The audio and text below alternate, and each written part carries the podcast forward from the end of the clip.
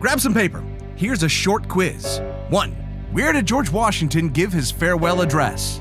Was it New York, Philadelphia, D.C., Boston, or Mount Vernon? Number 2. How many people have officially held the office of president? Number 3. What war made Andrew Jackson a national hero? And 4. True or false? The only president to have never been elected as part of a presidential election is Leslie Lynch King Jr. Got your answers? Well, let's see how you did. Welcome to American Esoterica.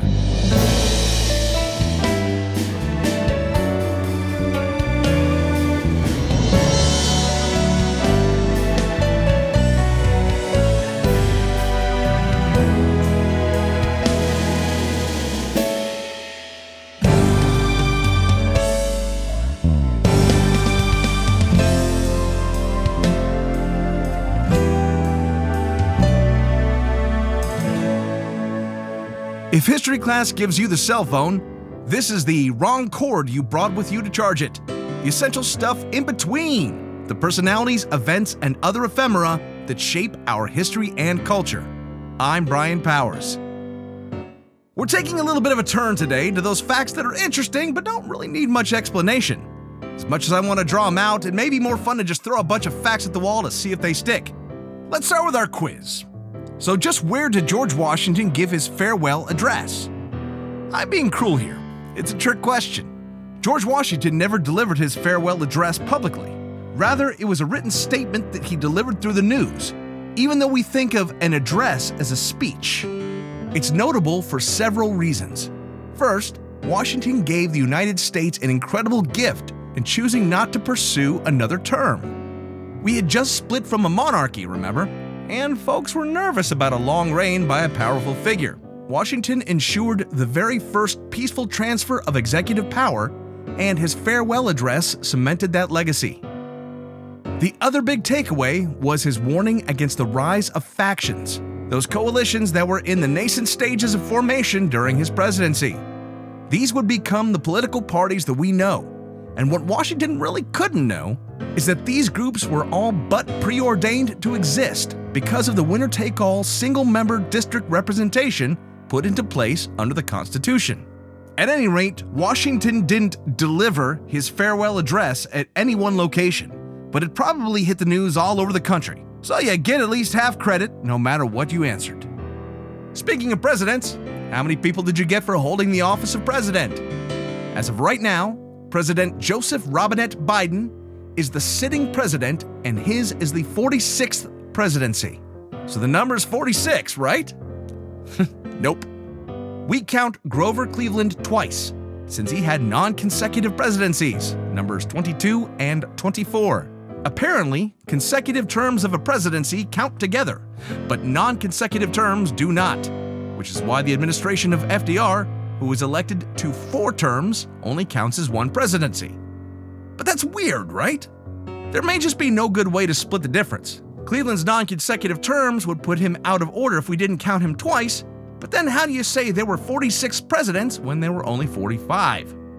President Harry Truman had something to say on that, too. If you count the administrations of Grover Cleveland twice, he said, because another president held office between his first and second term, you might try to justify the designation of me as 33rd president. But then why don't you number all the second terms of other presidents and the third and fourth terms of President Roosevelt, and where will I be? I am the 32nd president. That's a good point, Harry. Save for the 32nd president part. Why don't we number each four year stint with an intervening election as a presidency? But then, how would you account for partial terms served out by others? Maybe our system is the best for now, even though it's confusing. Just ask President Obama, who in his own inaugural address claimed 44 Americans have now taken the presidential oath. He was wrong. Unless he knows something we don't. Speaking of not knowing things, let's turn to Andrew Jackson in the battle that made him a national hero the Battle of New Orleans. It was a great victory against the British. On January 8, 1815, Jackson, recently promoted to Major General, arrived in New Orleans a little over a month earlier and took on the task of putting together an army to defend the key port. The British land a few weeks later to find a well entrenched army in an impenetrable line, which they cannot breach no matter how many attempts they make. they finally decide to make a massive assault on Line Jackson before dawn on January 8th. The Americans hold firm, and the British are repelled by a smaller but more determined force. And the leader, General Sir Edward Pakenham, is mortally wounded in the process. The British force faces over 2,000 casualties, while the Americans lose 62. It's the last major armed engagement between the United States and Britain from the War of 1812, except it didn't technically take place during the War of 1812. The War of 1812 had ended two weeks earlier with the Treaty of Ghent, signed on Christmas Eve 1814. Word hadn't gotten to Jackson or the British, though, from Ghent, which is in Belgium. So the Battle of New Orleans took place, technically, after the end of the War of 1812. And finally, was Leslie Lynch King Jr. the only president to have never been elected through a presidential election? Yes, Leslie Lynch King Jr. was chosen as vice president after the resignation of the elected VP and became president upon the resignation of the sitting president, serving just shy of two and a half years. Of course, Leslie Lynch King Jr. was his name at birth which he formally changed at age 22 to honor the stepfather who had raised him, Gerald R. Ford. This has been American Esoterica. All sounds were made by me, Brian Powers. Did I get it wrong? Did I get it right? Just want to talk about how, how, how, how, how is the greatest ZZ Top lyric?